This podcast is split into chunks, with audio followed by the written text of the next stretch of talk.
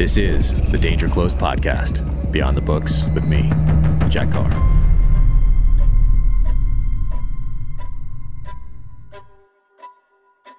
Welcome to the Danger Close podcast, an Ironclad original presented by Navy Federal Credit Union.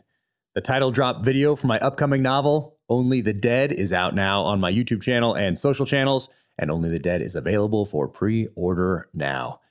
My guest today, Damian Lewis. He is a former war correspondent turned author and writes primarily about the SAS, Special Air Service, in World War II. Fascinating guy. His book that is out now is called The Flame of Resistance, and SAS Brothers in Arms will be out at the end of October. Now, without further ado, Damian Lewis. There he is, Damian. How are you? How you doing, man? Oh my goodness, I've been so looking forward to this. Thank you so much for taking the time.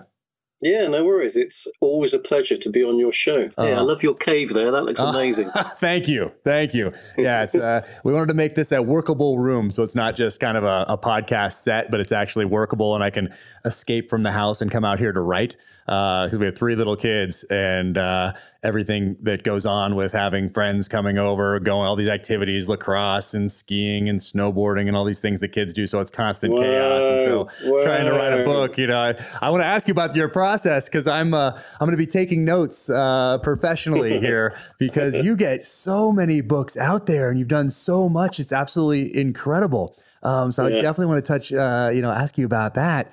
But uh, before we get there, um, early life leading up to becoming a war correspondent. How did you? Uh, what was that path for you? And I know you have to leave. You have a drop dead time, so I'm going to keep my eye on the clock and make sure I get you out of here right on time. Yeah. Uh, gosh. Um, yeah. You're taking me back into a crazy life. I mean, I, I was kind of one of those guys who, if everybody else said that job's too dangerous, you'd say give it to Lewis. I mean, I'm, I'm not, I'm, I'm, not trying to show off. I'm just telling you the truth. Um, so, yeah, I used to go into um, all the kind of um, very dodgy parts of the world you can imagine, uh, often with very dodgy people, or sometimes and carry out the most crazy, dodgy assignments you can possibly imagine. I can tell you some stories if you want to hear. Them. Yeah, were, were, you an independent journalist at this point, or were you uh, working for a, for a newspaper or a magazine, or did you do both, or what was that like? I was most I was mostly TV news, and and to be frank with you, no one would ever have employed me because. Uh, you know, I can tell you lots of stories about when I went into war zones with correspondence, like the proper correspondence from the yeah. big stations and they would do their stand up on the border of the war zone before you crossed it crossed into ground brown territory. Yeah. And then and then I maybe with a sound recordist would disappear into that place they weren't allowed to go right. and come back whenever we did with the footage and then they'd put the piece together.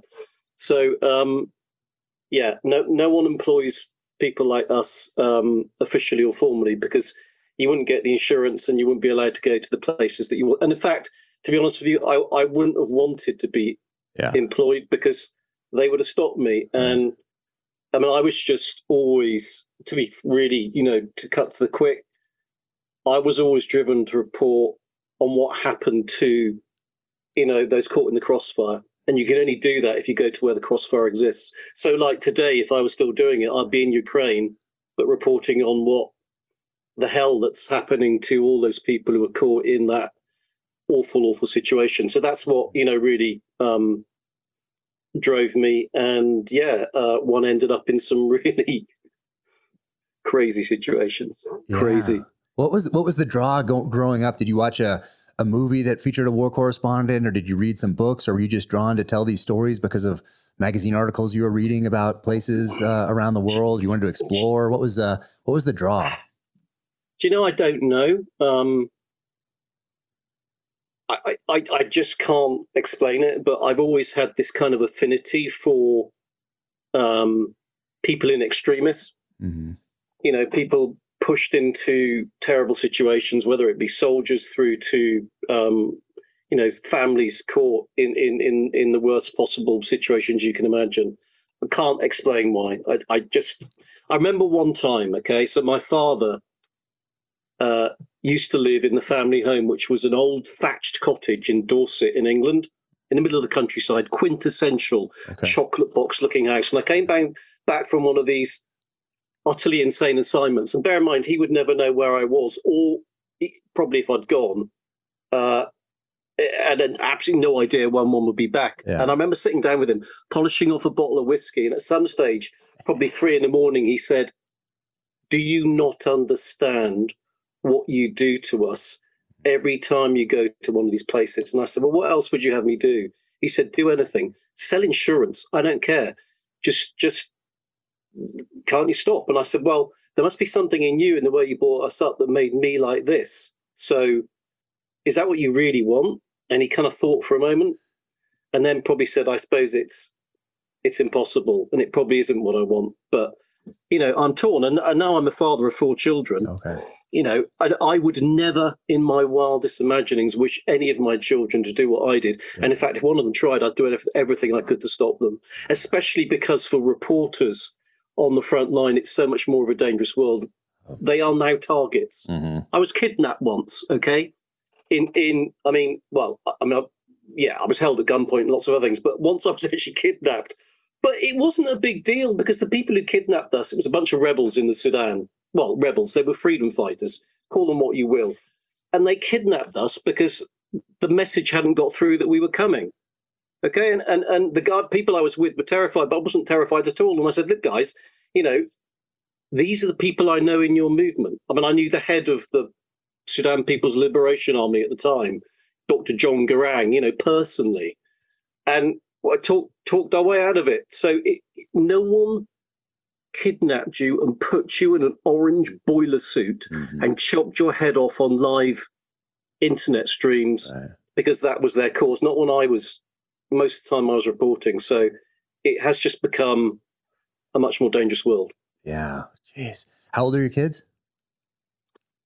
I have a 30 something year old, a um, 19 year old, a 17 year old, and a 14 year old. In fact, my 19 year old has just literally gone to college. So, yeah, yeah, yeah. Uh, last two weeks, he's yeah not been in contact at all. If he's watching this, get in contact. call me, call me. That's right. Yeah. Uh, what? What? Uh, how did you uh, when they were a little younger? As I, I, think as they get older, it might be a little easier to uh, find time where because uh, they're get more freedoms as they get a little older and that sort of thing. So as you're writing and researching and doing all these things and thinking about these uh, these, uh, even though a lot of these are nonfiction, not all of them, um, but uh, thinking about how you're going to plot these things out or what you want to explore, what themes you want to drive, either uh, a narrative or what a, a character. Uh, how did you do that? Did you go someplace else with uh, uh, physically someplace else, or did the, the kids know not to disturb you when you were in a certain room in the house, or what did you do to uh, to have the time to write all these things that you've written? So the easy answer is this is my cave. You can see behind me. Yeah. Okay, I am. So we now live in a hundreds of year old years old, centuries old thatched cottage in rural England. Okay. okay which was built as two houses, knocked into one, converted into a Wesleyan chapel. Whoa. Okay. And then reconverted back into a house. So I am sitting in what was the altar of the chapel. So I write in what was the altar of, of the church, basically. That's where I am now. So the, the rest of the house is, is down that way. And to give you an indication of how it works with my kids, mm-hmm. a few days back, my daughter was told by her school to get three revision textbooks. So in the car on the way home, she said, Mummy, I need to get these textbooks.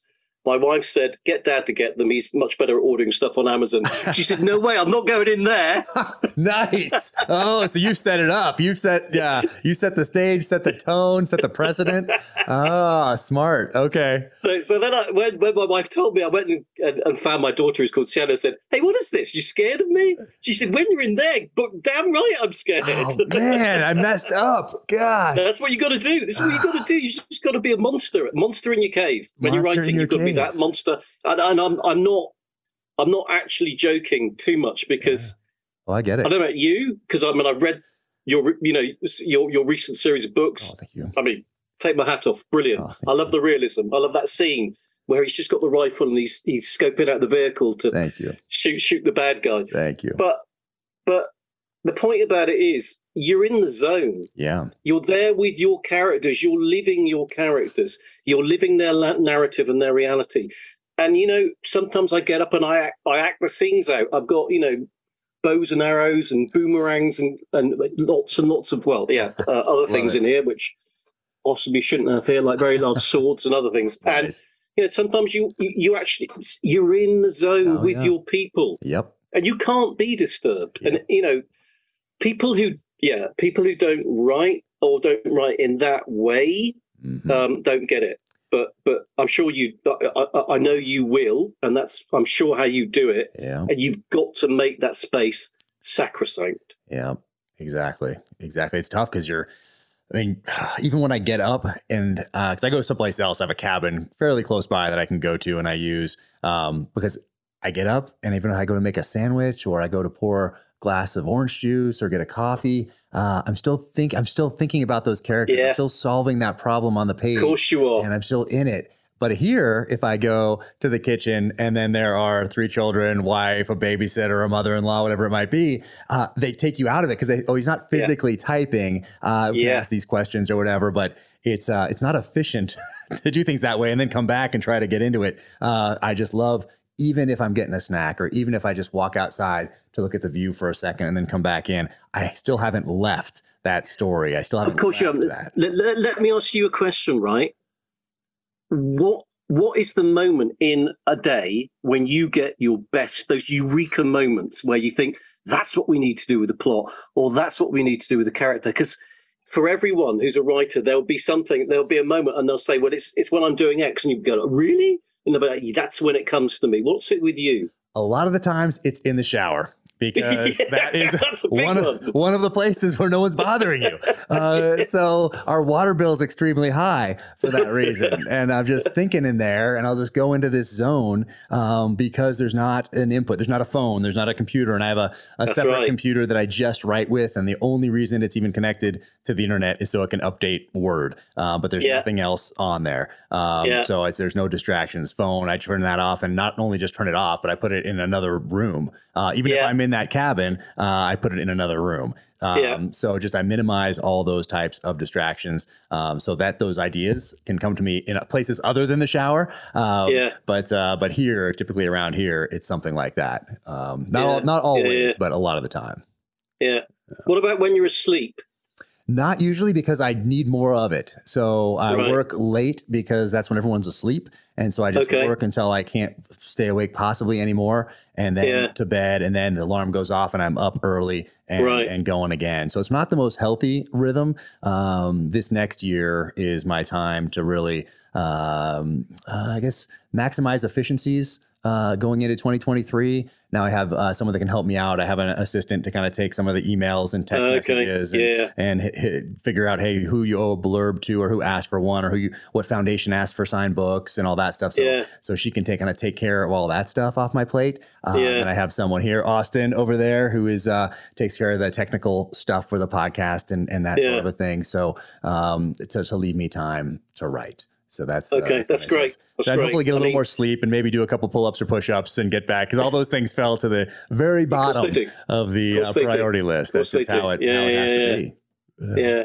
Yeah. But I love it. I love every part of the process. I know some people don't like editing or whatever. I like every single part of the process. I love coming yeah. up with the title. I love coming up with the theme. I love coming up with a one page executive summary. I love yeah. working on the outline and getting it to a certain stage eh, that then I know, okay, now it's time to turn that into the narrative. And yeah. then I love, okay, now we're getting up to publication and figuring out that date and then uh, working on the marketing and the advertising leading up to that, yeah. those campaigns. And like, I love every single part of this process. That's fantastic. I mean, if you do, then that, that is the secret to, you know, going stratospheric. Yeah. The, what, the, the, the more you do of it, I bet you the more you'll wake up with your best ideas. Ah. So what I do is I keep a notebook beside the bed. It really, really, really bugs my wife. Yeah.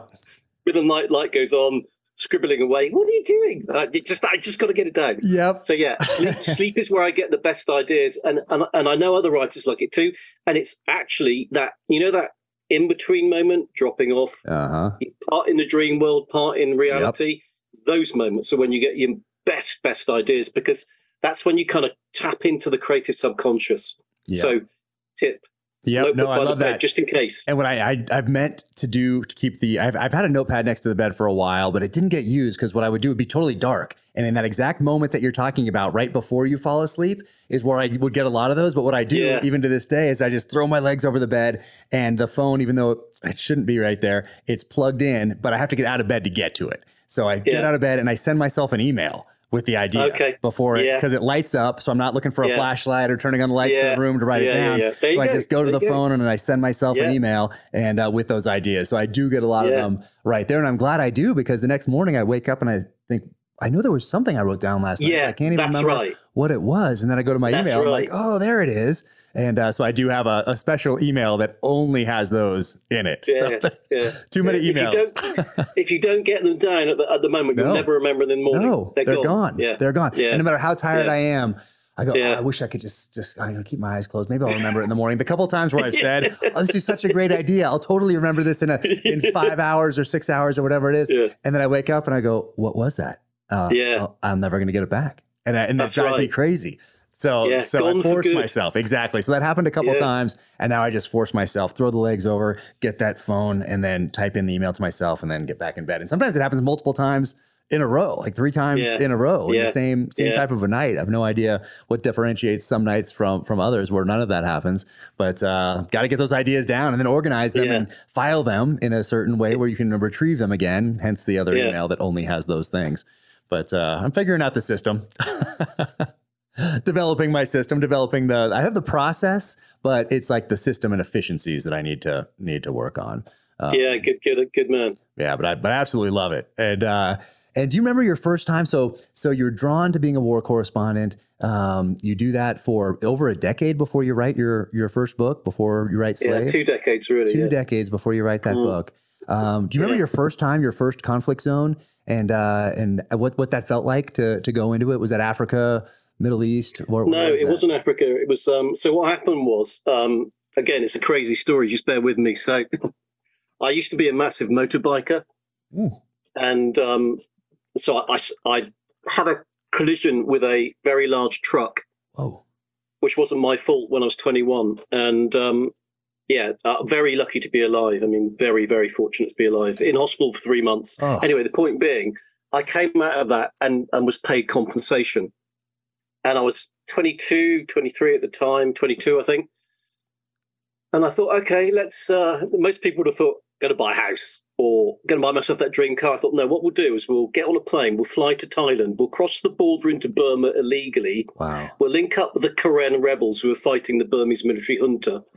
And we'll get them to take us into the across the front line into the brown zone, the contested territory, and we'll make a film, which is exactly what we did. Wow. So I, uh, myself and a, a, sound recordist guy that I managed to find who spoke the local language, Karen.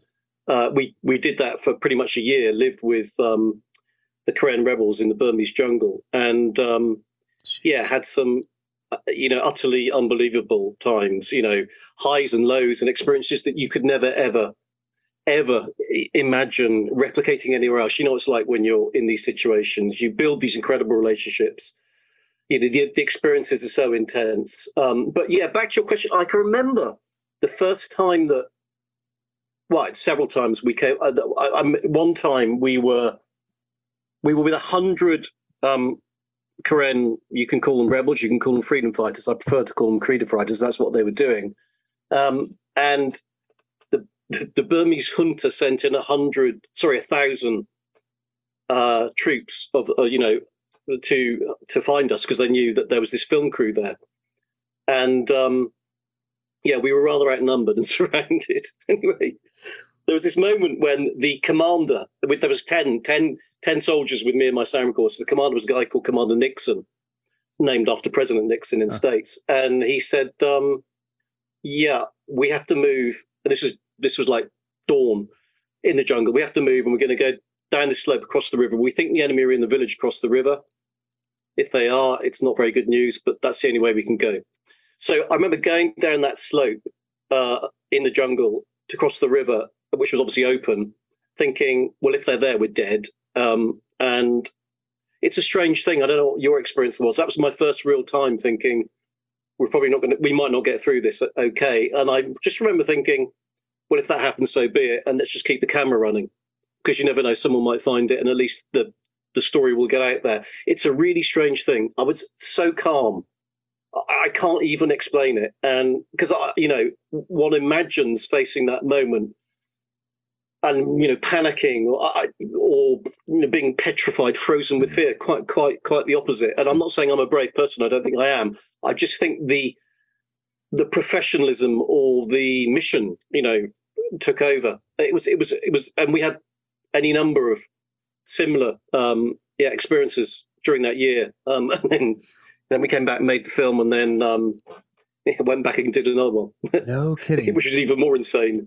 so that was the first time. So yeah. you so you did this film on your own, essentially producing it, uh, yeah, directing it, yeah. uh, getting it all together, funding it, it funding, funding it. it. Yeah, very important part right there.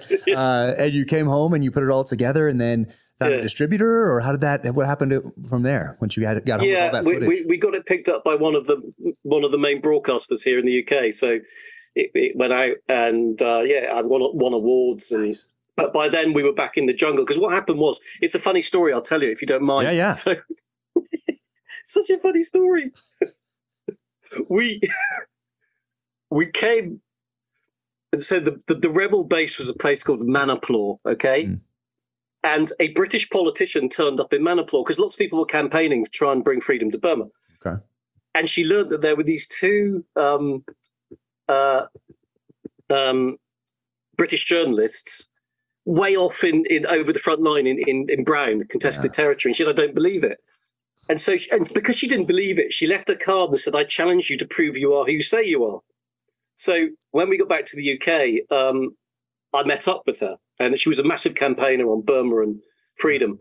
And uh, and then we got this, alleg- this allegation came through that the Burmese military junta had used chemical or biological weapons. It was kind of in the news. Um, and so we went back uh, myself and the same guy. And before going back, we got the British Chemical and Biological Defence Establishment mm.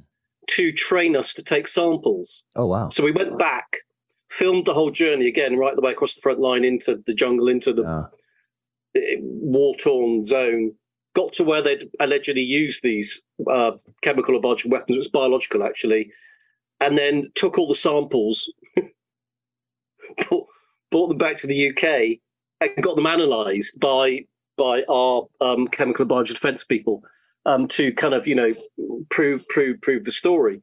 Um, and by the time we'd finished doing that, this British politician believed we were who we said we were. uh, I bet. I bet. How did you get through customs and stuff like that? Did anyone ask like, "What's in these little man, containers?" Man, or is it? Just... do, you, do you look so back another... on it and be like, "Oh, did you put in like Ziploc bags, or what are you?" Like, how are you keeping this thing from escaping? So uh, we'd been trained by by the mm. people mm. in the UK to to do it properly, but I then did it a second time in Sudan because there was oh, allegations of, of, of, chemical weapons use there. This was a few years later, and that time we actually took samples of shrapnel as well. And the point being, even though you you can double lock and triple lock and tape up and seal all this stuff, it was soil, water, vegetation, shrapnel samples. Obviously, shrapnel shows up on a mm. a metal detector. So that was um, that was really um, that was really that was actually very frightening. What was frightening about that was, as we were coming out, we knew the authorities were after us. If that makes sense. Uh-huh because I knew that because the rest, I was there with a couple of you, uh, former American Marines. They were part of my uh, uh, sampling crew, if that mm. makes sense. And I went out first with the film footage and the samples because we had a sense that we might get um, uh, trouble. And then as they went out through the first African airport that we had to go through or transit back to the UK, they were stopped, strict searched, interrogated really not very nicely. Yeah. And then we met up at the next uh, African airport we are going to fly out of, and I was very, very worried that we were going to get nabbed and yeah. end up, you know, rotting in in a jail there somewhere for the rest of our lives. But but we got out okay. But the funny, the, the, the crazy thing was when we put that story out on the BBC. In fact, um, the biggest response that they got from the viewers was how on earth did they manage to get all that stuff through? Yeah, you know, right on the plane. that was that my was first question. question. Yeah, that was my first yeah. one. Yeah, well, you know, I mean, in the in the in the hold of the aircraft. I yeah. mean, oh jeez, it was it was it, this is pre pre pre nine eleven days. Yeah, that was the things were kind of you know you could do things a bit more right. Uh, yeah, easily. Yeah. Did those samples from um, from both those places end up testing positive for whatever uh, you thought might be in those samples? Yeah. So the first samples of biological weapon, I, I don't know how much you know about um, that that kind of warfare. A little bit. It's very very hard to prove mm. because natural um, pathogens occur in the environment anyway. Yeah. So it was it was really difficult to say. What what we did retrieve was some of the kind of potential delivery systems. Oh wow! So barometric pressure, pressure gauges and things Yeah. like that. Um, trigger switches, sorry, um, which you'll know about from high altitude free falling. Yeah. oh yeah. Um, but and then the second time around, we, the, it was degradation products that were found. So the chemical agent degrades in the environment. So the degradation Yeah. products of that of that uh, substance were found. So in both cases, it was pretty uh, conclusive, as much as you could hope for, anyway. Yeah. And the point about it was, you know, I guess we were on the ground.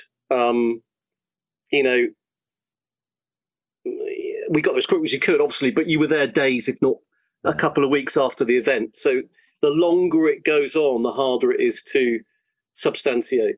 You know, Oh, Jeez. but I th- but I think just the fact that you know there was an investigation by an Yeah. independent you know news crew and it was broadcast on the world's media meant that to those regimes, both of which were you know horrendous dictatorial, um, very very unpleasant uh, uh, governments. One was obviously military dictatorship. The other was a was the Islamic fundamentalist military dictatorship. In both cases, that fired a massive shot across their bows, as you can imagine. It did mean that you know they weren't going to get away with this kind of thing with impunity. Jeez. So as you're doing this two decades of running around the world, going into conflict zones, making documentaries, uh, capturing footage, writing stories, um, are you thinking about eventually writing uh, nonfiction works, uh, works of fiction? Are you thinking about, or does it, or looking back now, did making those documentaries and then writing those different stories um, help you as far as a uh, being able to tell a story and realizing what uh, uh, what are the important elements of that? If you, as you look back.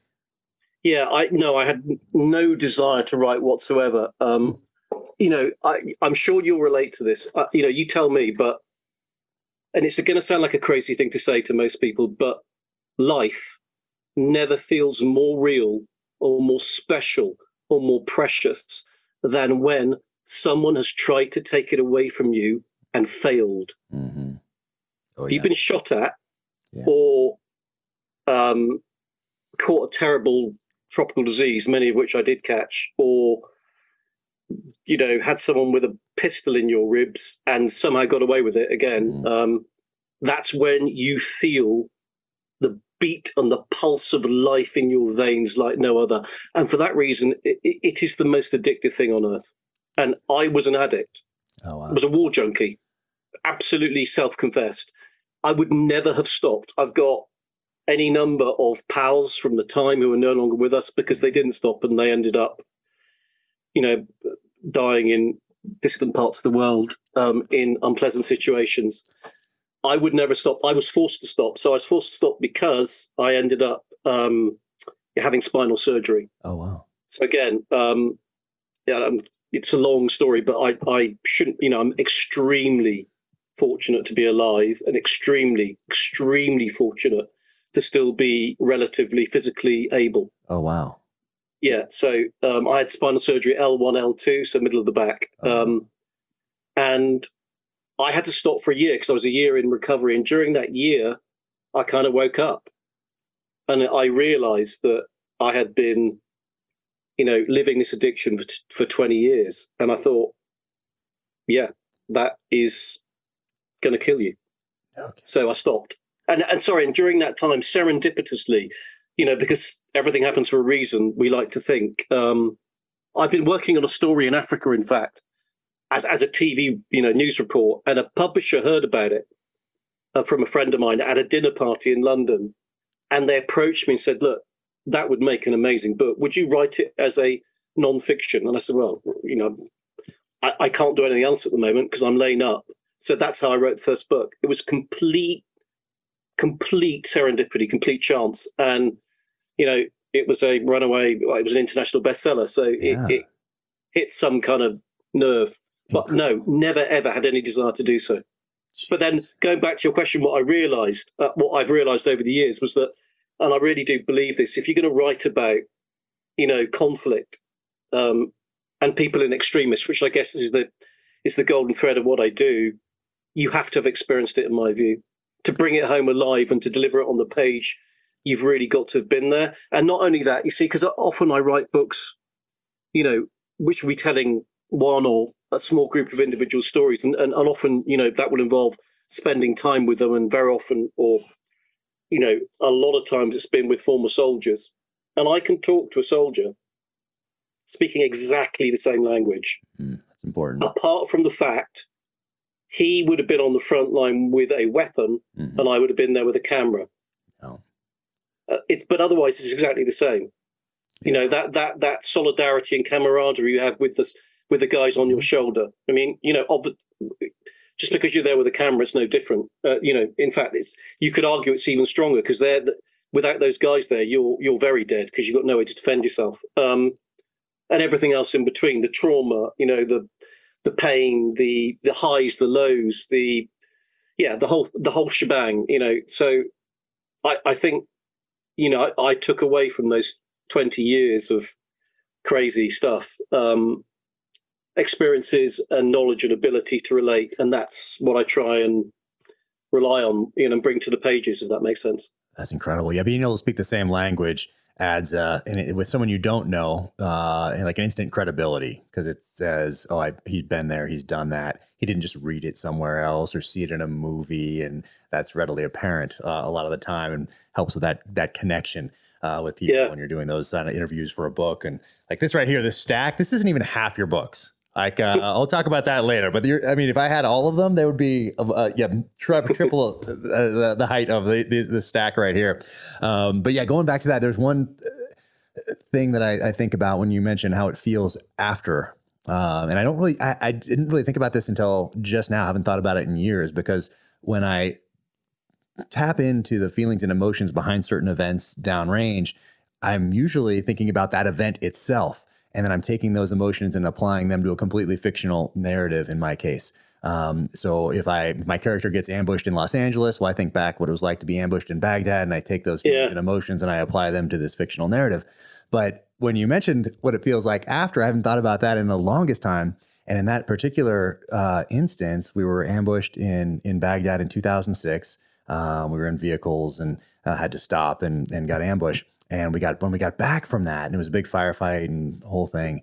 And we got back from that, and now I'm remembering. I'm smiling right now because uh, we had one, two guys shot, but we're okay. Like one was a ricochet, and one was, you know, one guy got shot in the in the butt. It was like more funny than anything else. Like he was totally fine. Um, and uh, we got back, and everyone was so elated. And I remember exactly where we went, exactly the house that we were in, where we were staying. Uh, all is still in our gear in the hallways of this place that we were staying. And I remember now I'm remembering that feeling like afterward. And oh, yeah. like lying on the floor with like a big smile on their face, just like oh, yeah. arms spread out like this, hugs all around. Like it was it, yeah, that was a cool. That was a cool feeling. But I hadn't thought about that in years. so you just mentioned it right now. I, have thought about the ambush a lot, but haven't thought about what it was like when we got back to base and we're in our little house that we had yeah. there. Um, but that was yeah, it's a really cool feeling. I'm gonna have to incorporate that into the next one. So thank you, thank you for that. Um, what was the um, was, was there a specific in- injury that happened to your back that forced you to have to do that surgery? Or was it uh, some sort of an overuse type of a thing, or what what happened? That uh, uh, they, they, they, don't know. I oh, mean, wow. uh, I had invasive surgery. That, yeah. You know, um, they don't know the cause. Um, it, you know, uh, camera work is extremely physically. Um, I'll give you an, give you again a brilliant example. You'll really relate to this. So when we are in Burma on that mission that I described, that first mission, right? So I was using believe, and this is the truth sealed lead acid batteries. That's what was powering my camera.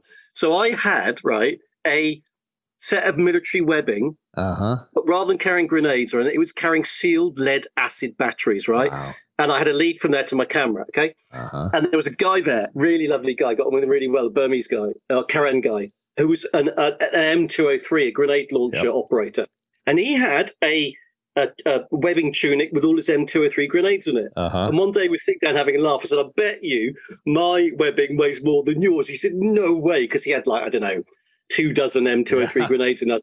I said, anything you want. I said, so we had this bet and we exchanged, um, uh, uh, you know, webbing, and mine was, you know, kilos more heavy oh, yeah. because it was. and, and, I remember, I remember on that trip also because you've got that on, you've got your camera on. Okay, the camera has a has a kind of a strut like a brace that you then it's strapped around you. Uh-huh. And then I had a massive backpack on full of all our gear, you know, camera gear, sleeping gear, food, all the rest of it. And I remember crossing a river in the jungle, a really fast flowing river, and going down. Have you ever oh. done that? Oh, when your boots go out from under you? Well, I was, and yeah, and and and the guy, the guy behind me, who was our translator, a, a Karen guy, grabbed my rucksack because I was gone, man. And not only was I gone, you know what happens? The rucksack flips you over. Yeah. Oh. So you're like a turtle on your back yeah. and you're zooming off down that river and oh. you can't get up. So, yeah, so back to your question, I, I, they, they, it, it, I will never know what caused, you know, my, the, the, the problem with my back, but it, it was just very, very, uh, yeah. Well, carrying, carrying those batteries around probably sure didn't help.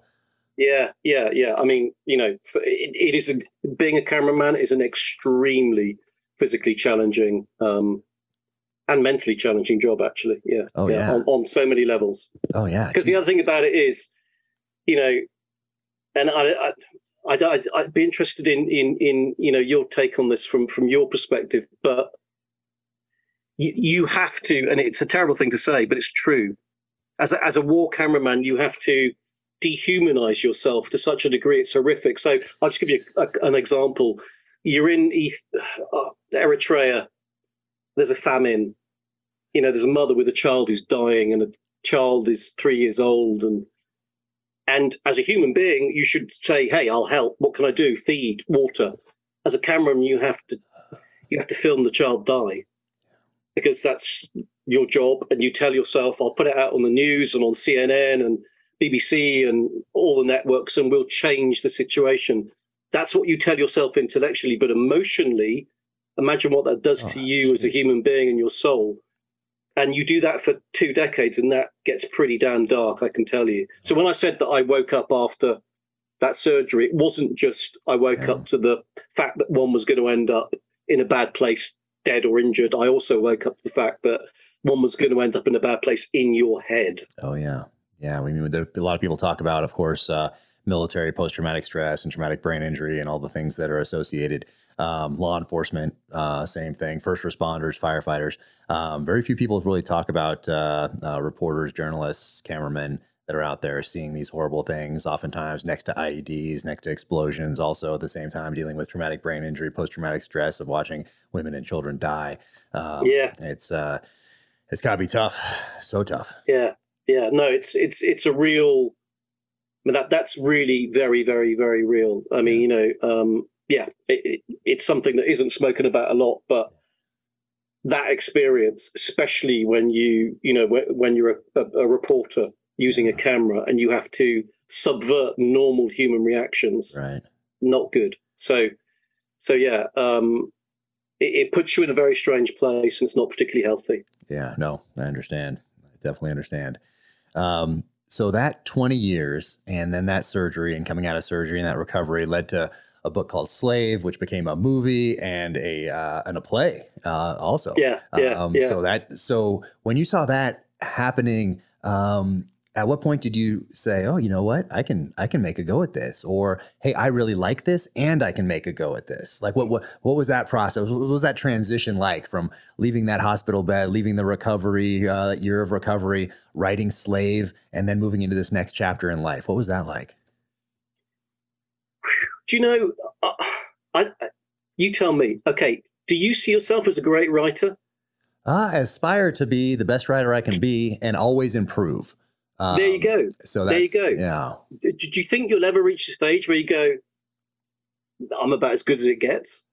I don't know. I've heard directors talk about that. I've heard Quentin Tarantino talk about how people don't get better uh, in uh, in Hollywood with age. Uh, that's why he's only going to do one or two more movies or whatever that is. Um, so I've heard him talk about that. Uh, and then I look at long running series, of course, because I'm a student of the genre. Um, yeah. Do those characters and storylines improve over time, or they're four that are kind of mediocre and then a spike of a good one and then back to some mediocre ones yeah. like that sort of a thing so i'm always studying um, and uh, I, book sales tell a tell a story as well if people are are continuing to come for that character and want to be along for that journey and are still enjoying mm. that ride um, so there's a lot of factors in there but uh, i don't think you ever get to a peak where you if, if you ever get to a place i think where you're like hey i'm a great x y or z um, well Probably you're not. I think you've lost it. Yeah, you've lost it, exactly. You've lost it. you've, yeah, exactly. Yeah, you've so, lost so that hunger to get answer, better and improve.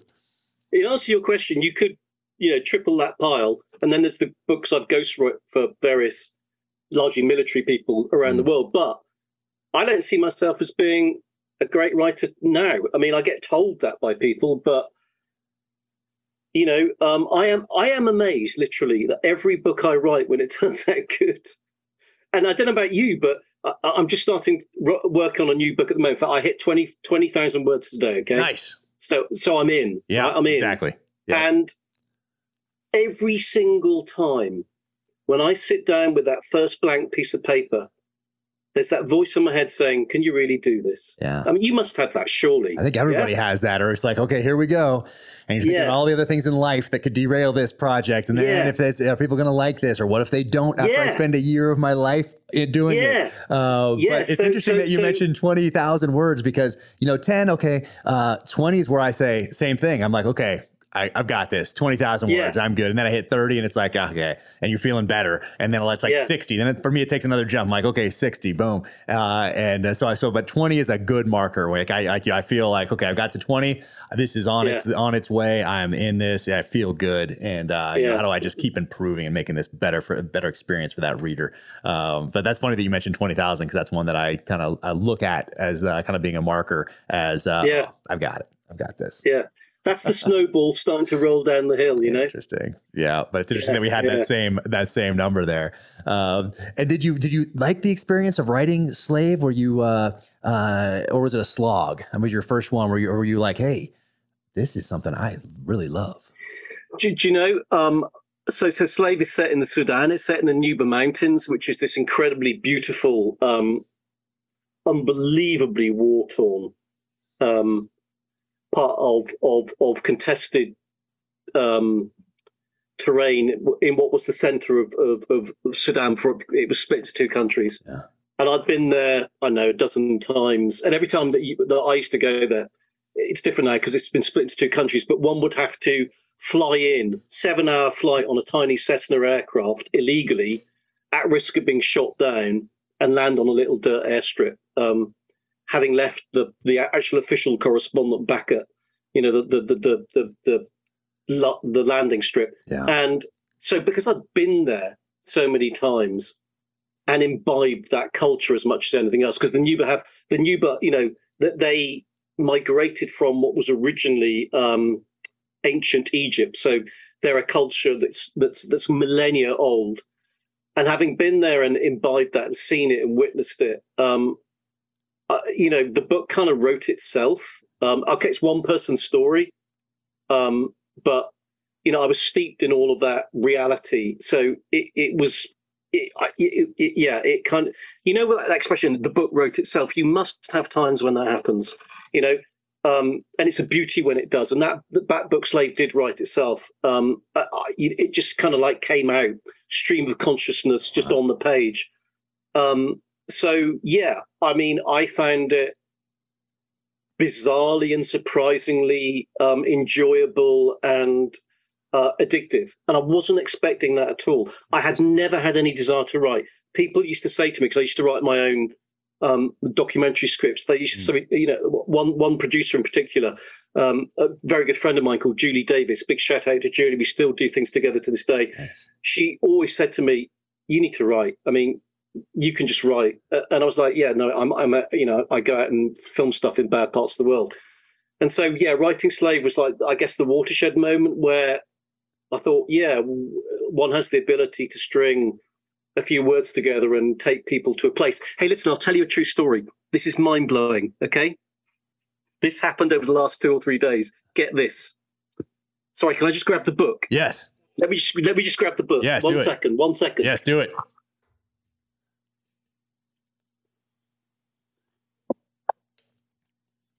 So this book, right? I'll just hold it up if you can see it. Oh, SAS Great Escapes. Oh yeah, I've got it right here. It's, it's called Churchill's Great Escapes the States, right? Let me tell you the story because this will blow your mind. Three days ago, okay, Oh, right. an email. That's the one. Three days ago, an email drops into my inbox via my website. The title is Your Book Saved My Life. Hmm. I opened it. This is the story. Guy, who's a teacher, but an avid outdoor pursuits um, enthusiast, goes trekking in Eastern Europe, learns from a fisherman there's an amazing cave system, very remote, treks into the cave system, goes down into it, long way down, finds this amazing underground river, blown away, has a great time down there, walks back up the tunnel. It's a dead end. Oh. He realizes there are more than one way out of the cave system, goes back to the river, tries the next tunnel, not panicking at all, walks up it until it gets so thin he can no longer crawl along it. Oh my. It's another blind. By now, he's panicking. Yeah. Walks down that tunnel and realizes he's, he's only got his phone as a torch. Oh. Realizes there are any number of exits from this river system. Oh. And by now, he's absolutely terrified. And he looks in his bag, right? What he's got is he's got his phone, he's got some chocolate, he's got a water bottle, and SAS Great Escapes. No way. No, seriously. So what he does is he gets the book and he rips a page out and he puts it a page at the entrance to the two tunnels that he's already gone up, right, to mark them because you can see it in in the light from his phone that he's been up there. The next tunnel he goes up, he rips pages out all the way and uses them like a trail, like like you know um Uh-huh. breadcrumbs. the, the, the bowl in Yeah. the labyrinth. Okay. He does that until he's gone through two thirds of the book. Okay. Up all these tunnels. And at one stage, he falls 12 feet down a crevasse and smashes himself up. oh. He's in a really, he's in a really bad way. And then he, he sits down and he, th- and because he's read uh, two thirds of the book by then, he sits down and he says, says I can't give up because those guys in that book, they faced far, far worse than I'm ever facing here Yeah. and it was his inspiration. So then, eventually, do, by that system, ripping the pages out, he finds his way out to the light Amazing. and he gets out alive. Incredible. True story. That's crazy. That's another book right there. That's a movie. That's a great movie right there. Arrived arrived in my inbox uh, two days ago. That He is said, "I haven't shared this with anyone because I'm still so traumatized." Yeah. I mean- oh, that's crazy. Wow.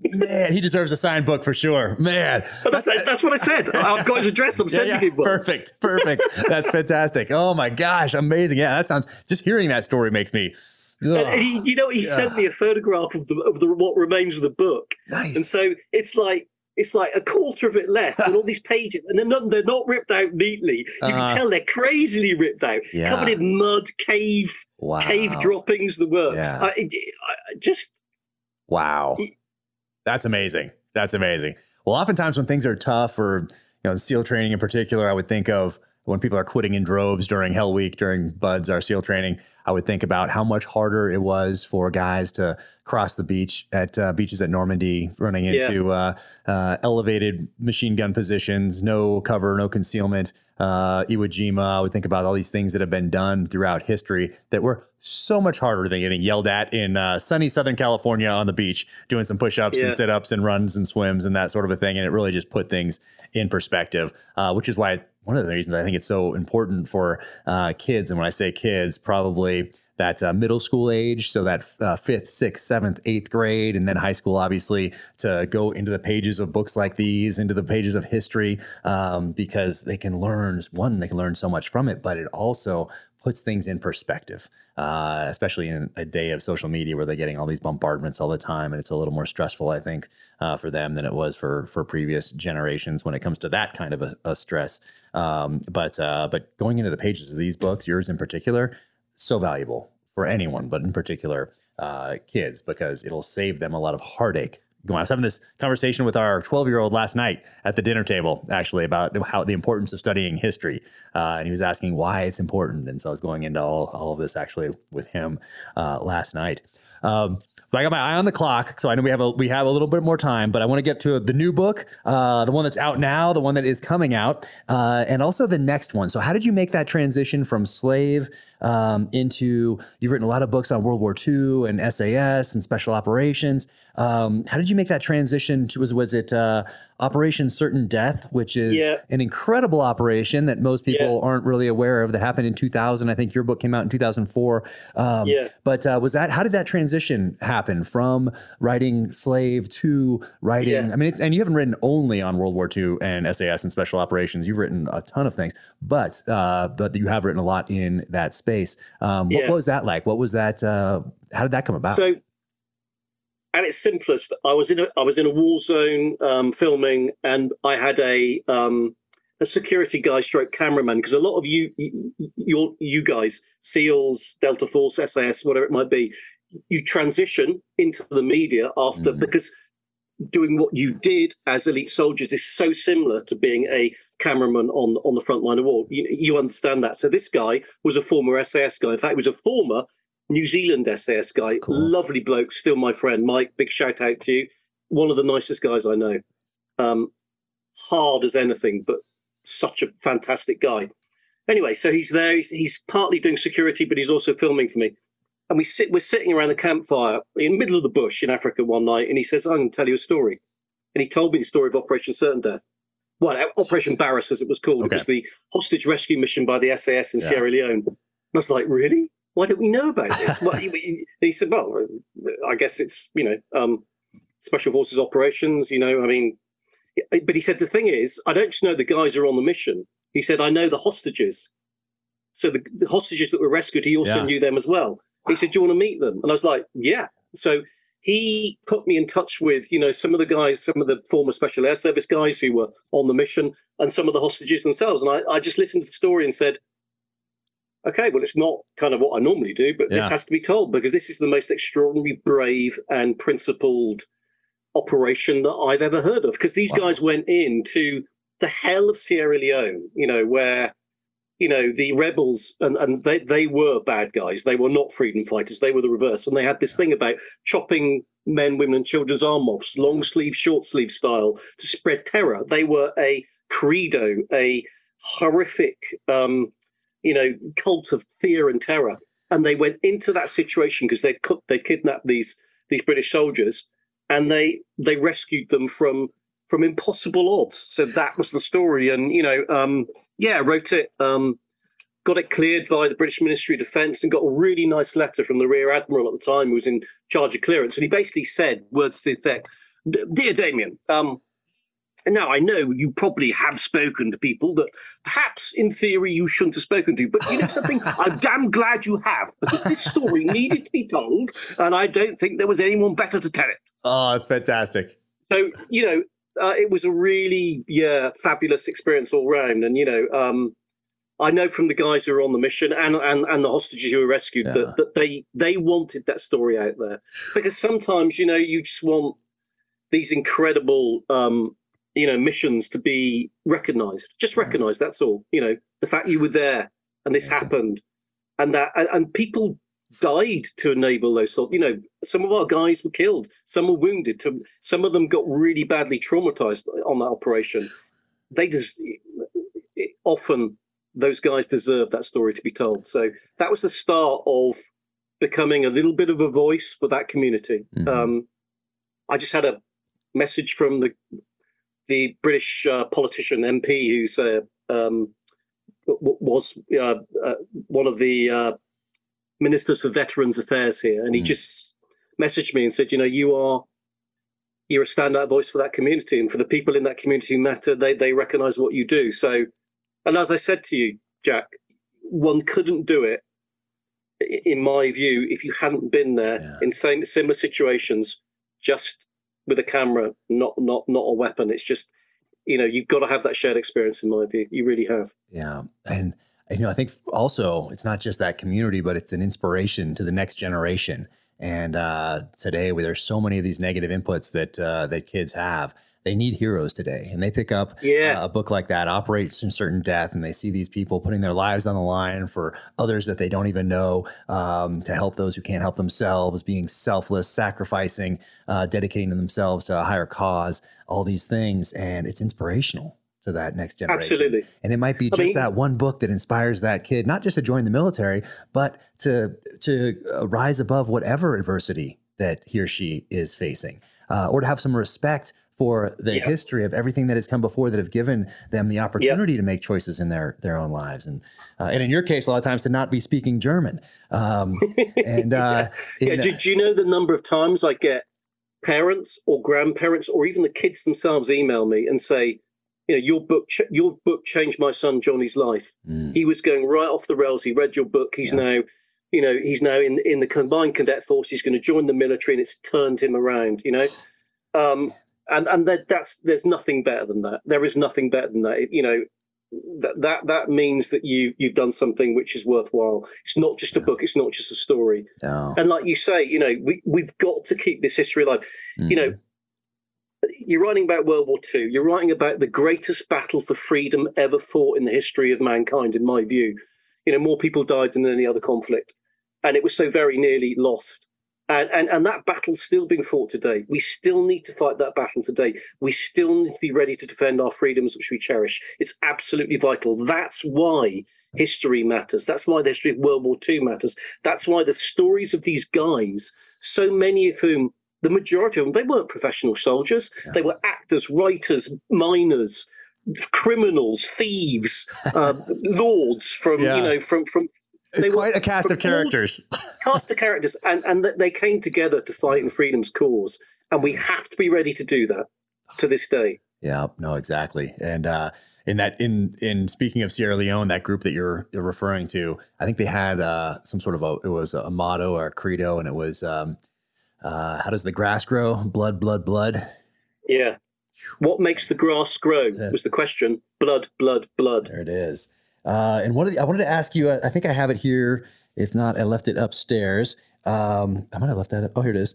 This one right here. Um, I wanted to ask you, you, the research that you do for these and the things that you have looked into that no one's looked into, to include your latest book, which I want to ask you about, uh, a treasure trove of information that people have not looked at before, or if they knew about it, uh, it didn't register. And in this case, um, that was something that that that, that happened to me, I feel fairly well versed in history. I'm always trying to learn, always reading everything I possibly can, uh, especially about warfare and terrorism, insurgencies and counterinsurgencies. Um, but you read Hitler's will, and I didn't know. That he even yeah. had a will, or if I did, it didn't register that uh, yeah. that he had one. If I've ever read that before, um, but what did that feel like to read that will? You know, so I've got a specialist researcher in the states, one in uh, Germany, one in France, and one in the UK. And mm. my one in the UK said, um, just sent me an email. He's got such a dry British sense of humour. He said, I, I, have learned that Hitler's will is held at the National Archives in London. Would you be interested in reading it? That's all. And I was like, Simon, come on, of course I would. So you had to go into a special room, get permission, and be invigilated, watched over, uh-huh. whilst they got the will out for you. There, there are just a few you know copies of the original will, and, and there's one in, and it was the yeah the weirdest, most uncanny experience. The reason being that well, I mean, apart from anything else, who would ever imagine that Hitler would have made a will? Right. I didn't. I mean, it's just it's just preposterous. How and why did he make one? I mean, you know, the, the guy committed suicide in a bunker in Berlin, so we're led to believe you know, he, to the end, he believed the Third Reich was going to be victorious.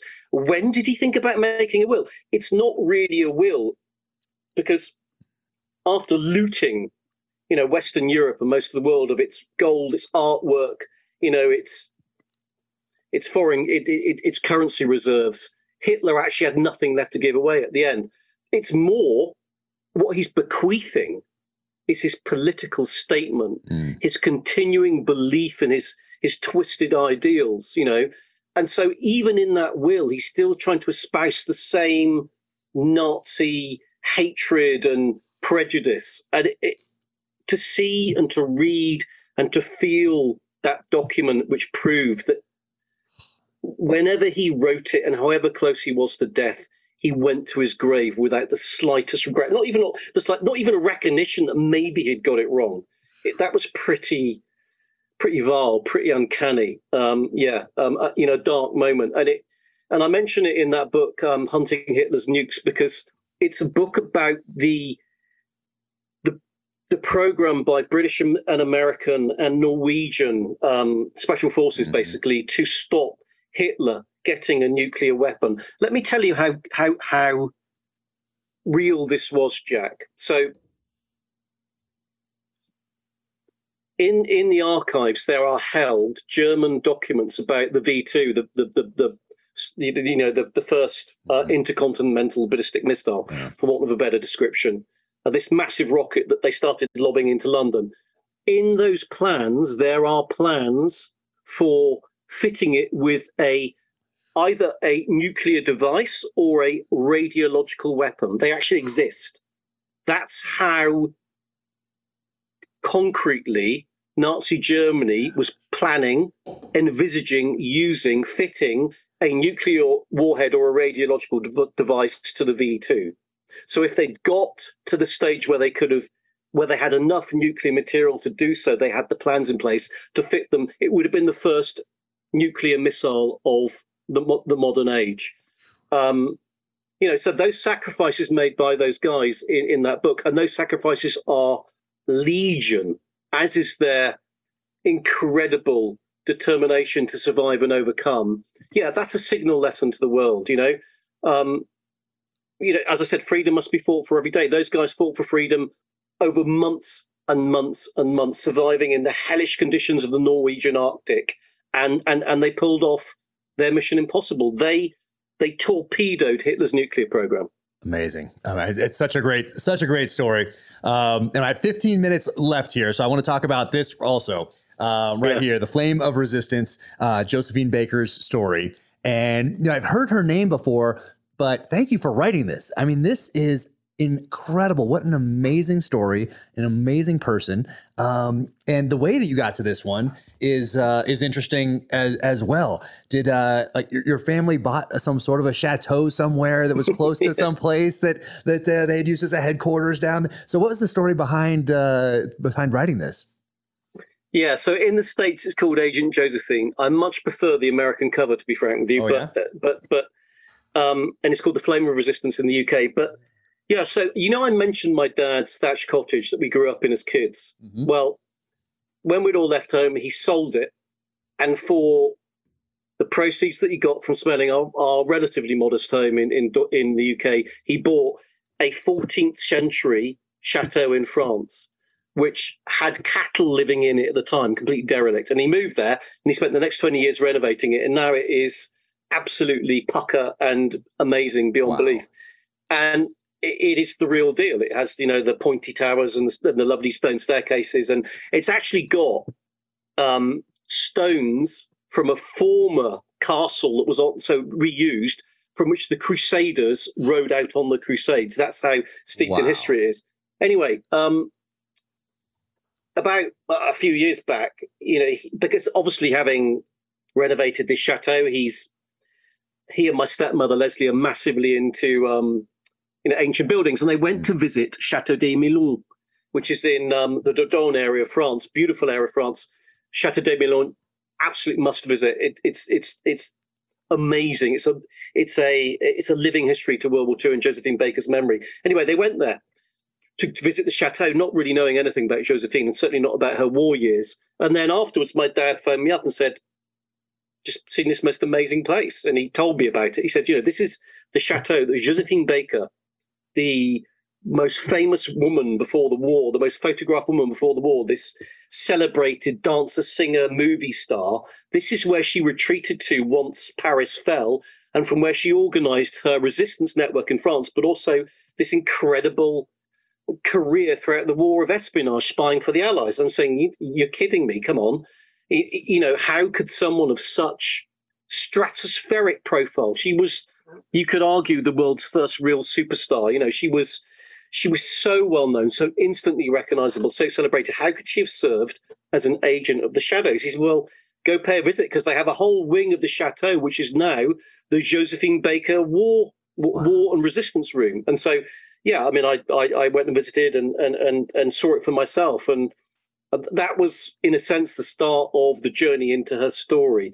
Um, and I guess what what really grabbed me about it was obviously Josephine was was American of birth, and she'd left the states at nineteen, gone to Paris, made her mm-hmm. her name, fame, and fortune in Europe, and then of course she'd seen, witnessed the rise of the power of Nazi Germany, and realised it threatened everything that she held dear, all the freedoms, all all she'd been uh, allowed to achieve um, in in France and Europe and, and the wider world, and so she decided to stand and fight. But you know, Josephine she didn't have to. She was an American citizen. She could have mm. fled to the States like most Americans did with respect, citizens of a neutral nation. When mm. France was invaded and fell to Nazi Germany, most Americans went to the American embassy in Paris, and why not? And got their their passport stamped and, and caught a line at home. Josephine chose to stand and fight. And that made me think, you know, what standout courage. And actually, it made me think, well, you know, what would I have done? Could I have done the same? And then the more I, I, I delved into and researched the story, the more I started to realize that she was actually a spy and a standout spy, securing war winning intelligence, but not just for the French, increasingly for the British and then the Americans. She was a standout spy for all those nations who fought in the Allied cause and, and, and brought freedom, you know, um, at great cost to the world. And so that's why the story grabbed me. It was kind of this this journey over over it's been a decade long journey from first discovering it to writing about it and, and getting it published and you know realizing the book. And i didn't know actually if one could do it because you know non-fiction you need to be able to substantiate the story. And all credit to the french government. About two years ago they released a load of their secret service files from the second world war. The british never do this. The british secret intelligence service no files ever get released or will ever be released. The French did it with their World War II files, and they released Josephine's files and also the files of her colleagues in the French intelligence service, a guy called Captain Jacques Abtey and Colonel Paul Paillole, who worked alongside her, her absolute brothers in arms. And those files made the story tellable because those files proved, you know, what she did, who she worked alongside with, and who crucially she served for.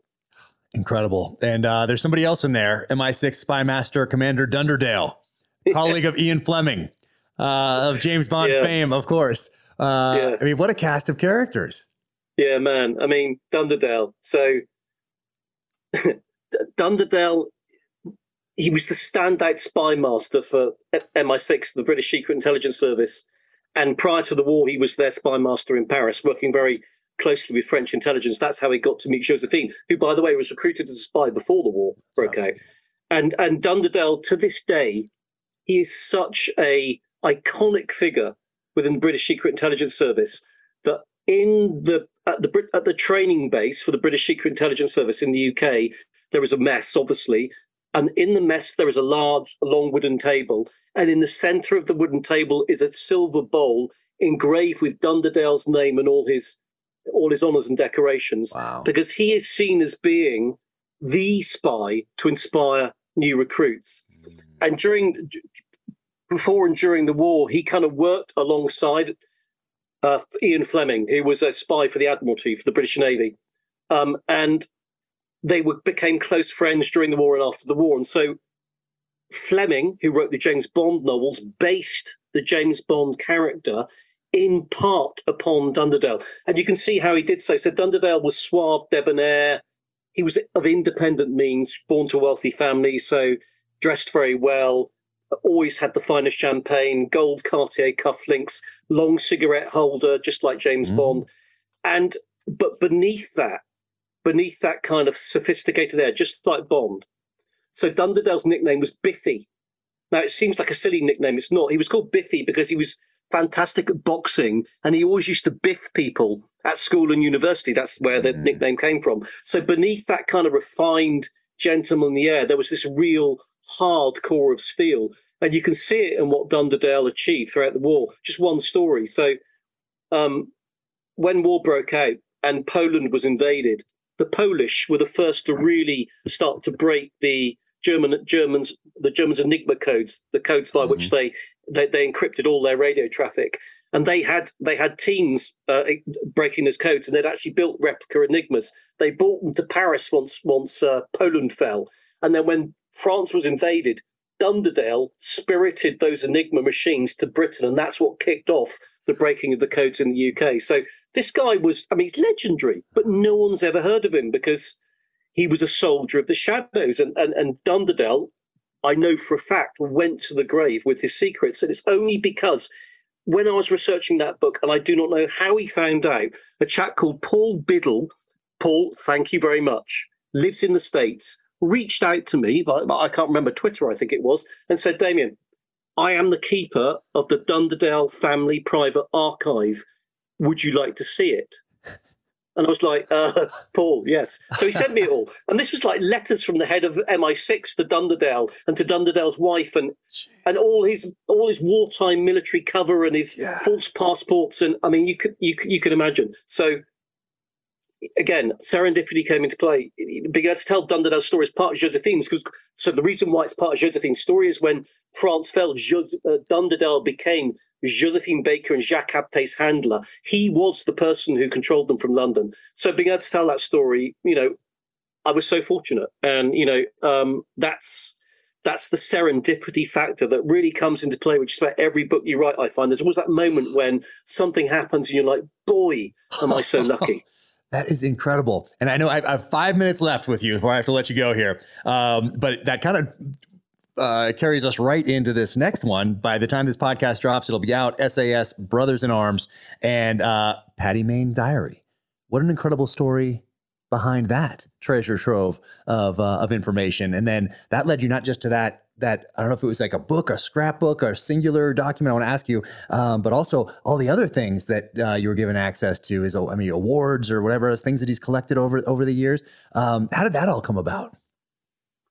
Yeah, so Lieutenant Colonel Blair Paddy Mayne, uh, Northern Irishman, um, arguably the most decorated British soldier of the Second World War, one of the SAS originals, one of those founders in the North African desert, uh, who went on to command the SAS for most of the war. Absolute towering individual. You could argue the most celebrated warrior, or should be, that the British Isles have ever produced, uh, certainly in mod- modern times. Um, anyhow, his family um, reached out to me probably 10 years ago now. And they'd read one of my books and said, um, look, uh, Colonel Mayne's story's never really been told. In fact, actually, to be truthful, he's in some quarters he's been somewhat maligned. You know that trope, mad drunken Irishman. It's very easy to roll out, isn't it? Mm-hmm. Mad drunken Irishman.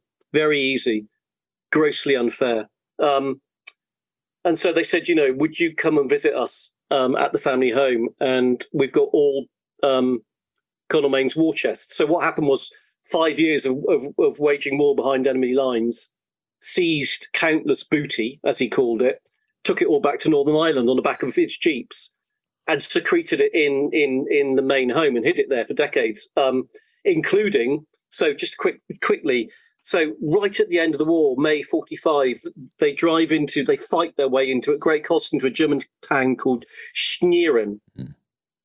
And and when they seize the town, they, they find this massive, massive leather-bound book called Das Chronik. And what it was, Hitler gave one of these books to the townsfolk of his favorite people to write down the history of the Fourth Reich inside it. And so the SAS stole it, of course, loaded it onto the Jeep, took it back to Mayne's home in Northern Ireland, Mount Pleasant, took it apart, took the pages out, and in it bound back into the leather cover the the the record of the SAS at war in World War II. So all the reports, all the all the photographs, all the newspaper cuttings, anything they could think of went in there. That became the SAS war diary, all kept in Mayne's house secretly. And so um, Mayne's niece said, "Please," and and I went over there and never forget the day. Walked into her living room, and there was this massive wooden war chest with his name on the front of it that he'd bought back from continental Europe and North Africa, having waged war there for five years, and countless other memorabilia. I mean, wow. you know, uh, German officers' binoculars, uh, the spoons, and the forks with the Luftwaffe, the German Air Force stamp on them, that Mayne had grabbed as he shot up a German officer's mess full of pilots because killing pilots is far more effective than blowing up their warplanes. Wow. It takes much longer to train an, a German an enemy pilot than it does to build a warplane. So if you can go in and blow up and shoot up shoot up the officers' mess and kill all the mm. pilots, far more effective than blowing up the warplanes. And let's grab a handful of cutlery whilst we're there. All of this stuff, and it, you know, it was well, uh, yeah, uh, speechless. And so, Labor of Love, ten years in the making. Um, it's the first of uh, two books, maybe okay. three, about this band of brothers, Amazing. these absolute maverick visionaries who founded Special Forces soldiering. And I, I, don't feel worthy to write it. I hope I've done it justice. It's an honor like no other. Um, yeah, it's called SAS Band of Brother, Brothers in Arms. The first one comes out shortly. Um, uh, it's one of those books, let me tell you, that wrote itself. You could not make these characters up. There's an American in there.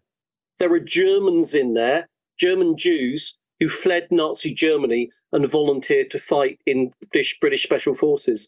There are Spanish Civil War veterans. This is a polyglot international force of people who united by one thing the need to vanquish the Nazi threat. Absolute magic. Magic. Incredible. Incredible. Well, I know I, I, let you go an hour and 15, so we're right there. I'll just tease out uh, actually one more thing. Uh, I heard rumors that there may be something in the works uh, about your life. Is there a uh, is there something like that out there possibly? I've got um, someone badgering me about it. Yeah, I mean, well, after people I, I listen to this, they'll understand why. I was I was on a train and I wrote something and I called it gods because as a war reporter, that's what you felt like. You felt like a god. You felt like a god because you could change the world with your camera. That's what you thought. I mean, uh, it, it's a really yeah an unhealthy obsession, but that's kind of. And I just wrote this on the spur of the moment, and I just showed it to an agent. And he was like, "Oh my god, we have to. I was like, hold on a minute there. this was just an exercise. Oh, we'll see. We'll amazing. see, my friend. Amazing. Yeah. Well, it's been so yeah. wonderful to talk to you. I could talk to you for hours, obviously. Yeah. Um, everybody go out there, check out DamienLewis.com, check out all the books, get the new one. I cannot wait to get it. Cannot wait to read SAS Brothers in Arms and then the two that are gonna gonna follow it. So thank you so much for taking the time today. Sincerely appreciate it. And uh, hopefully we'll yeah. link up in person soon. Yeah, man, that was amazing. Thank you. Pleasure. Yeah. Take care. Cheers. Thank you to Navy Federal, presenting sponsor of the Danger Close podcast. I've been a member since 1996, since my first couple months in the military. Thank you guys for being on the journey with me. Navy Federal Credit Union is helping their members save when they purchase new homes. They have loan options and resources to make sure you get a great deal. Now, Navy Federal will contribute $1,000 as a lender credit towards closing costs on your new home.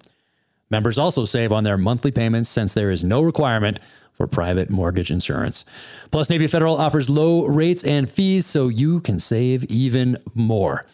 Navy Federal mortgage experts can help you choose the best option for you, making the home loan process a smooth experience. Learn more at NavyFederal.org. Our members are the mission. Insured by NCUA, equal housing lender. Qualifying members with purchase mortgage applications after 91622 may receive up to $1,000 towards actual closing costs applied at closing with no cash back and subject to loan program maximum contribution limits. Terms subject to change. Ask your loan officer for details. Navy Federal.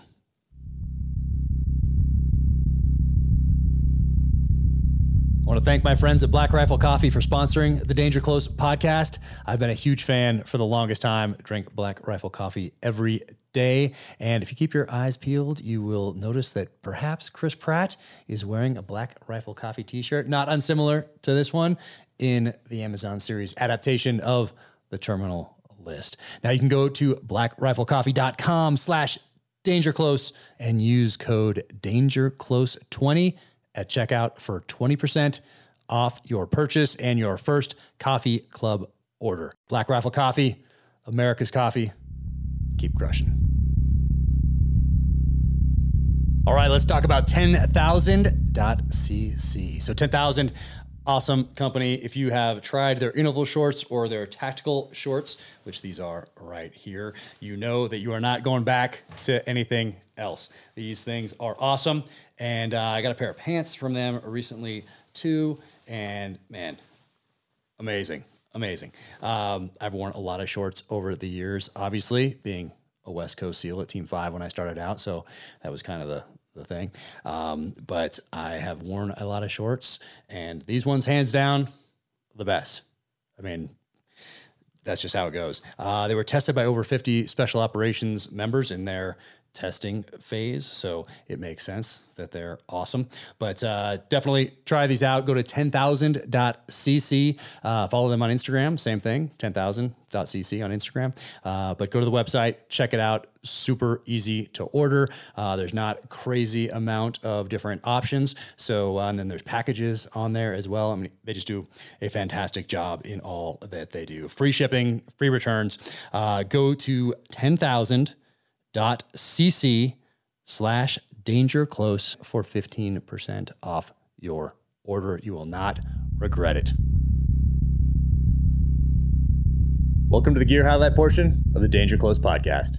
First off, Badass Workbench, badass-workbench.com. They built this thing for me. They burned the cross tomahawks in, drove it out, set it up, and I'll tell you what, this thing is not going anywhere. It is awesome. So check out what they have going on. Uh, Jocko, Pete Roberts out at Origin. This is their sweatshirt right here. Be sure and check them out. Put Origin Maine in uh, your search engine, it'll pop right up. Uh, they've got gis going on for the jujitsu practitioners out there, jeans, boots, uh, supplements, all sorts of things. So be sure and check them out. Kifaru, right here, just got a 3D archery course put in outside, which is epic. And right here, little quiver. I can grab this. Arrows are going in here, some water here, rangefinder right here. So uh, Kifaru, if you don't know who they are, check them out. I think it's uh, kifaru.net, but uh, just put Kifaru, K-I-F-A-R-U in your search engine. It'll pop right up. Uh, has some great packs um, and uh, a bunch of other stuff on there. So be sure and check those guys out. And look at this right here. Tac Onic Distillery, double barrel maple bourbon. And this is from Rick Hogg. Look at them. Look at them right there, right on the back. Uh, he was on the podcast not too long ago. And I'm going to read this right here. It says In this bottle is the product of two American classics, bourbon and maple syrup. We empty our bourbon barrels, then fill them with maple syrup. After a few months, they are uh. We empty the bourbon infused syrup and then refill the same barrels with Private Reserve, sweet and floral whiskey. Then becomes our annual limited edition release of double barrel maple bourbon. Uh, so this one right here is from from Rick, and check these guys out right here at T-A-C-O-N-I-C distillery.com. Rick, thanks so much for all you do out there. Check out Warhog Tactical and Ironclad right here. Ironclad, of course, produces this podcast. Look at that little danger close hat right there. Ironclad symbol right there. Cross tomahawks right there. Awesome. And Oh yeah, can't have too many Yeti mugs, of course. And then a Danger Close podcast right here, T-shirt, awesome. Thanks guys, Ironclad, for all you do. Certainly could not do any of this without you, and it is sincerely appreciated. That's it for today. Take care out there. Thank you for tuning in to the Danger Close podcast, an Ironclad original presented by Navy Federal Credit Union. Find out more about Damien Lewis, go to his website, damienlewis.com. Link to the social channels from there and find out what else he has going on and all the other books he's written. It's all there. My title drop video for the next book, Only the Dead, is out now. You can find that on my YouTube channel. You can find that on the social channels, and Only the Dead is available for pre order right now. You can follow me on the social channels at Jack Carr USA, officialjackcarr.com. That is the website. You can sign up for the newsletter there and also click on shop for the merch. And until next time, take care out there. Stay safe, be strong, keep fighting.